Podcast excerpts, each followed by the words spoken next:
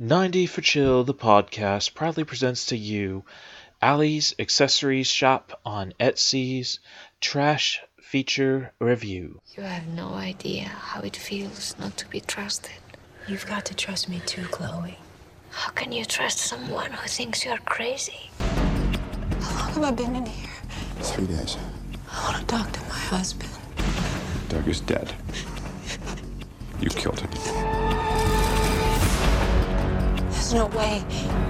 What's the last thing you remember? There was a girl. This is the girl that I saw. This is the girl. It's impossible. She died four years ago. That girl came to me, and she has a very specific agenda. Miranda, what's that? Something is really happening to me. Look, I understand you're upset. I'm here to help you, but you have to trust me. Can't trust somebody when they think you're crazy. And I've finally gotten around to Gothika from 2003 with Halle Berry, Robert Downey Jr., Charles S. Dutton, the guy who played uh, Sheriff Gunderson's husband in Fargo. Let's just cut right to the chase. This is a ghost story that ends with Limp Bizkit's cover of Behind Blue Eyes being played over the credits. This seems like everything that was wrong with the early Nazis. It's a poor man's David Fincher. It uses a lot of elements. It tries giving you that Fight Club kind of vibe of what's real, what isn't real, with crappy effects, frantic editing. It's from a director, uh, Sebastian Gutierrez, who's known for some great low budget, like straight to TV stuff. She Creature, Electra Luxx. Give this guy a budget and he's not going to do you any favors. It's kind of like he's a genre version of Kevin Smith before Kevin Smith became a genre. It's about Halle Berry, Halle Berry, who's a psychologist at a mental institution for the criminally insane women, who's just blowing off Penelope Cruz, who's there for killing her stepfather, and just assuming that all these devil talk is just throwing that onto her stepfather justifying the murder and all that bollocks. It does have some important lessons, like if Beetlejuice wasn't enough, never go under a covered bridge in a in any kind of haste. It's just tries so much to give you this atmosphere that's like, yeah, it just doesn't feel real at all. At Any really just becomes like, okay, you're having fun trying to predict how this is all gonna make sense and it kind of plays off with the weird well i gotta get back to the plot i suppose. It was basically one night rain all the spooky elements. Halle berry blacks out after dodging a woman in the middle of the road after going under said bridge and awakens in a mental institution being told she killed her husband played by charles Dutton from surviving the game alien 3 the creepy like just the vibe. Halle Berry probably just being seeming so much younger than she is, and Harry and uh, and Charles Dun- Dun just being so being him. It just feels creepy, especially, and it and it kind of plays itself out. So I don't want to give any spoilers away. If you're here to watch a movie where Limp Bizkit closes it out, you're probably in for the wrong movie. So I could see though why some people would enjoy this, wanting to believe in ghosts, wanting to not feel insane. But it's just like this is the journey you want to take. It's just attempts to be all atmosphere with crappy, frantic editing, video effects. Oh gosh, don't even get me started on the fire. Definitely not one I would recommend to anybody who, who has a sense that their faculties are all there but for those who want to just look for some kind of watch something that offers explanations into what might not be known or trusted, I could see where they might enjoy it. So just talk myself into saying one and a half to two stars right there. Painful two stars, but two stars nonetheless. Little Hand says it's time to rock and roll. Bring the noise.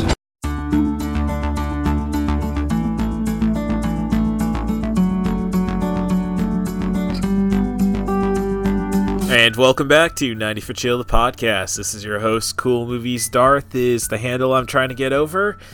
If it's easier for you to find the podcast, just tell people it's from Russ Stevens, the first Russ Stevens who podcasts. I'm surprised the British magi- magician didn't beat me to that. But nonetheless, welcome back again to 90 for Chill, the podcast. Sorry for the redundancy there. And this week kind of fell apart for me. That's not just getting the notification, dealing with an unemployment hearing, and oh, just Easter anxiety. I mean, things are shaping up, I think, in a lot of other ways for me, but I had a podcast guest uh, scheduled, and that kind of fell through, and just had to watch the movie, and probably will have to watch it again, Kayfabe, which you can really only find on YouTube right now, about I guess it's the fake movie about the real sport, uh, fake sport of wrestling, something like that. It's a fun little piece, but gosh, the flashbacks. To make up for it, we're to catch up on the alphabet that is Ali's Accessory Shop on Etsy's Trash Feature Review. So I've got four other movies for you, and please pardon me for leaving the fan on during the Gothika review, but I will say that kind of covered up all my breaths that I take, so I don't know. Maybe I need that uh, ambience.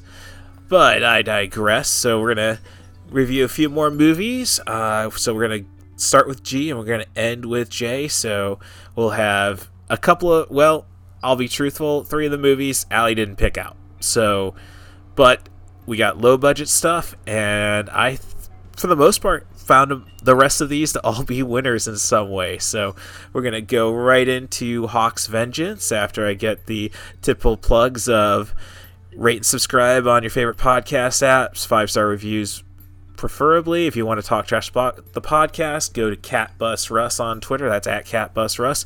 And if you want to be on the podcast, send an email to rustthebus07 at gmail.com. Offer me a, a movie, a film, a director, an actor, and I'm sure we can create some podcast gold. And let me thank Stacia Harden for making this all possible still. I hope I'm doing you proud. Superman! As I was just reviewing this uh, introduction, I did make the mistake of saying we're going to end with J starting with G, both the J's, I guess. Don't want to say J with an S at the end of it, I think. Eh, for the future. We actually end with K, so even more ambitious, and I hope you appreciate that. Thanks. Now available on video cassette. And I've just rediscovered Hawk's Vengeance from 1996, a Canadian made for video feature, which does some cute little gimmicky things. I think they found some classic Illinois plates to try stating that it's definitely an American movie. And then I find out it's actually shot in Montreal. I was thinking Vancouver, like they just took the empty set of Highlander the series when they half of the season where they shot in Paris made it available, especially the enemies, the antagonist's lair. Like, you really just put some random props, like make it almost look as cra- as cringy as a Chinatown shop. So, Chicago Chinatown. Maybe it's better in New York, San Francisco. I digress. So, the feature is about Gary Daniels as Eric Hawk Kelly, who is on leave from the British Marines to investigate the murder of his police officer stepbrother in I think they meant New York. As I say, it's weird with everything they do to try making sure you don't think it's Canada. Hey, get some cop, cop ass uh, outfits from the States, I guess, is my suggestion. You can definitely see RMCP or PC, Royal Mounted Canadian Police. And it turns out that he uncovers a strategy of an evil Philippine martial arts style master manipulating skinheads to capture Chinese gang members to harvest organs. Sorry, I've spoiled that portion of it. It doesn't really get revealed till just before the third act. It's really just a bunch of ridiculous set pieces, I would say. They're kind of fun and goofy. Definitely fit with the uh, ADR mixing up accents when they're supposed to be in London and the synthesizer soundtrack. You gotta give it credit for at least giving Gary Daniels an excuse to be in the Western Hemisphere with that accent. As I say, it's just some silly set pieces like The improvised weaponry in the finale, like an antenna, plays a pretty crucial role, I would say, uh, resulting in the same conclusion, except Gary Daniels on the good end, as the bout he had with Wesley Snipes at the end of the game of death they both started. If you're looking for silly fun, this is, you know, good background noise and just classic 90s when action movies were the good kind of act, the corny kind of action movies were pushed straight to the v- DVD shelves. Sorry, VHS shelves. So this was uh, one I'm kind of glad to find because it was originally released by Artisan, I believe, and Lionsgate just does a crap job releasing new DVDs. So yeah, I think I was probably a little too cynical when I first watched it. It's just good. Really kind of wish I probably had some influence foreign on me during it, but I'd say if that's your th- if this movie is just a nice little 90s nostalgia for you, it's worth a watch. I'm gonna sell tickets for people to watch. the money I make from this is gonna pay back for Fitz You know, you you are all right for a poll. When this is over, we we, we should uh, we should talk. I'm gonna be dead. Oh, that's right. Oh, sorry.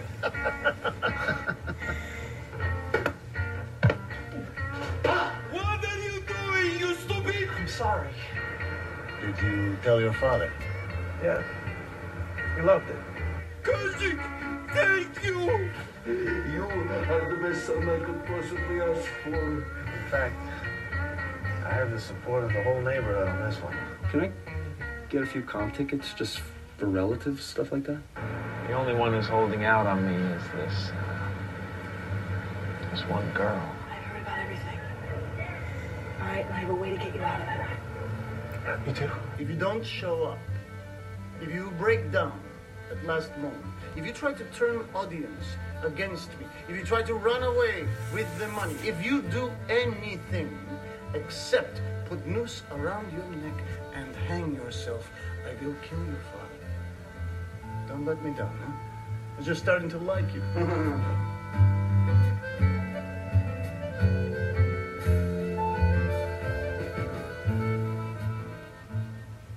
And I've just concluded watching uh, Invitation to a Suicide, which I think, well, I didn't really write down a lot of notes while I was watching it.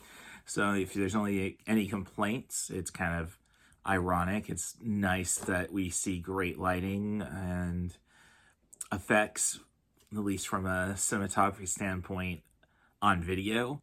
On the flip side, the sound kind of sucks. But it's a feature about a young a Polish American in Brooklyn who tries well he's trying to get to California and hopefully bringing his girlfriend or his the girl he wants to be his friend his the unrequited love bollocks to California he figures by robbing a Russian uh, mob slash snuff film producer he could get that resources to do so well, it goes wrong. His locksmith buddy was murdered by the mafioso. I guess you'd still use that term. As punishment, he gets about a week to get $10,000 that burned in a fire during the break in, or his father, a bakery owner, will be killed in his stead. So, his plan is basically with the tradition and legacy of the bakery it seems like the best option is for him to sell his suicide to an audience. And it's just a story about adjusting to that. It's great dark comedy. I love how humor versus legacy gets played into it. And it's really about, I think, more or less uh, trying to figure out if you actually could have the nerve to end your life. And I think that's kind of cathartic in a sense. I also go through depression, so uh, Pablo Schreiber is your uh, or Pablo Schreiber is your star lead. It's weird for me because I know him best from American Gods and Den of Thieves is some buffed out tough guy, And this is just him as a young kid, fresh off the wire. And it's a really great story. And I think it's ironic that it ends with a joke about don't record it on video, always get it on 35 millimeter. So I appreciate a little irony there. So great performances, solid story. Yeah, I mean, all you can really wish for is it was shot on film, but and it's really disappointing that the director and writer Loren Marsh hasn't really done anything since. So this was a film that I really dug. As long as you can get past the limitations of the quality, definitely worth your time. Phuket, Thailand. That ain't no etch a sketch. This is one doodle that can't be undid, home skillet. I think it's best to just tell him I'm pregnant. Who was the father? Paulie Bleeker? I didn't think he had it in him. I know, right? wow, your shorts are like especially gold today. Uh, my mom uses color safe bleach. Go, Carol. You should look at adoption ads. They have ads for parents. Yeah. Hi, I'm Vanessa. You must be Juno. Hi, I'm the husband. A couple of baby starved wingnuts. Dude, that thing is freaky looking. I am a sacred vessel. All you've got in your stomach is Taco Bell. You think you're really gonna do this? Yeah, but I'm guessing it looks probably like a sea monkey right now. We should let it get a little cuter, Yeah. right? Great. Keep it in the oven. When this is all over, we should get back together. You still gonna think I'm cute when I'm huge? I think you're beautiful. Did you by any chance barf in my urn? I would never barf in your urn. Did you see that coming when she sat us down here? Yeah, but I was hoping she was expelled or into hard drugs. You're like the coolest person I've ever met, and you don't even have to try. I try really hard, actually.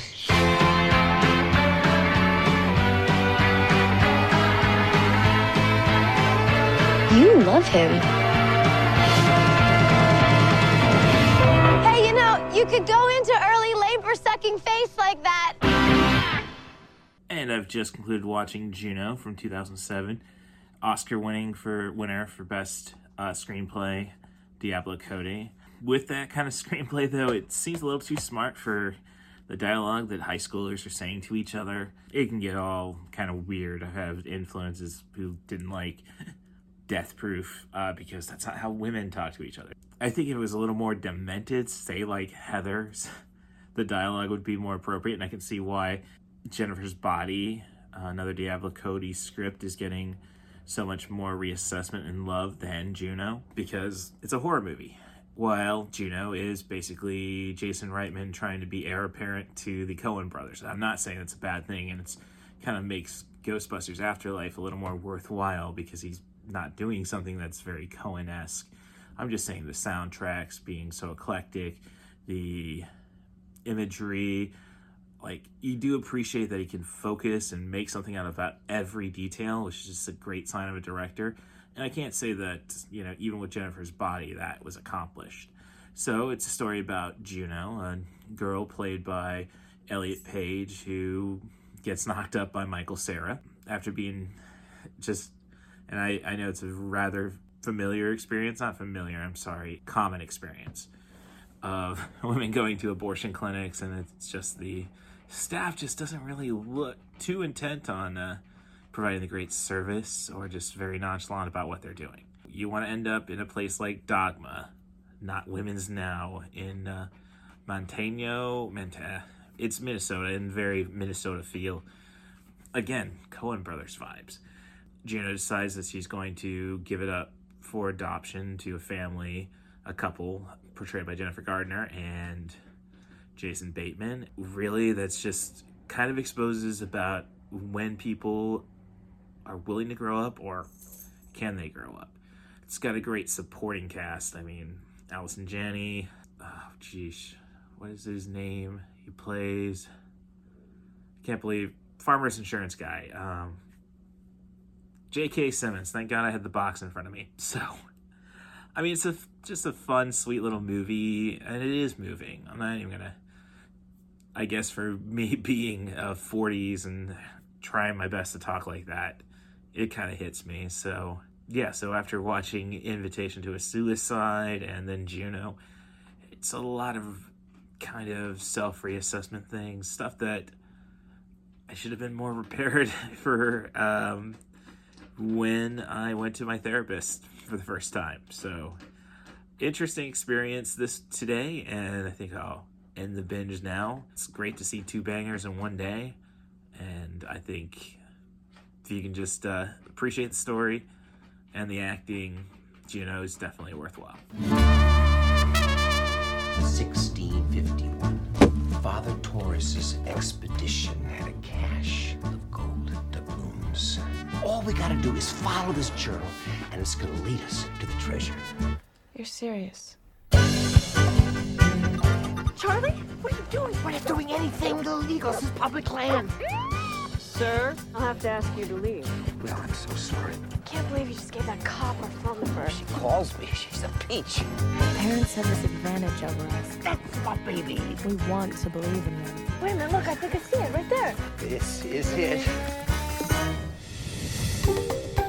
Doubloons lost more than 300 years ago and they're buried under a Costco? I guess that wasn't meant to be. It's only six feet down. Are you nuts?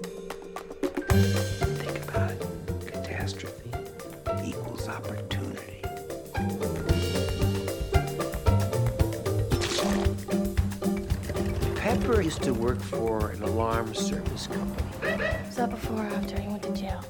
Before. So I've just concluded watching King of California. Uh, it's from 2007, starring Evan Rachel Wood and Michael Douglas. It's a story about um, Evan Rachel Wood being a 15 year old when her father, uh, with her his bipolar and general psychosis, gets institutionalized for a couple of years. In the meantime, she's paying on the house, working at McDonald's, buying cars on eBay without letting people know her actual age. So, a lot of ways, it's kind of like the little girl who led, lived down the lane, except without the pedophiles. There are swingers, though.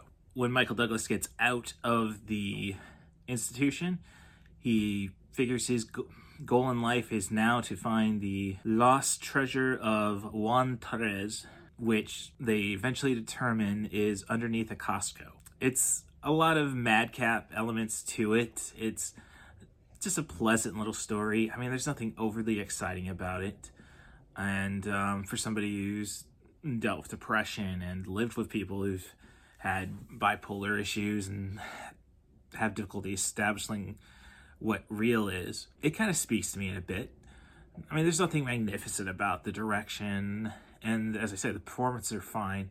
It's really only two actors, um, Wood and Douglas. Nobody really. I guess there's just not a lot of opportunities for Evan Rachel Wood to shine.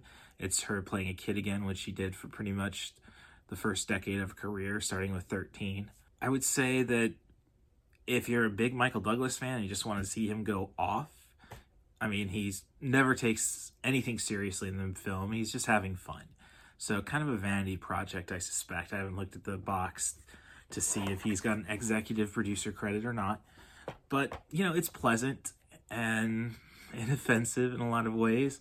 And just kind of, I think, gives you another take on having faith in people. There's a great line about parents have us trapped because we want to believe in them. We just end up wanting to be with them. And this is a story about Evan Rachel Wood trying to figure a way how to do that while not falling into the same insanity that he has. It's a nice little character piece. I guess if you got a head in weird places like me, might be worthwhile. Can I hear a wahoo?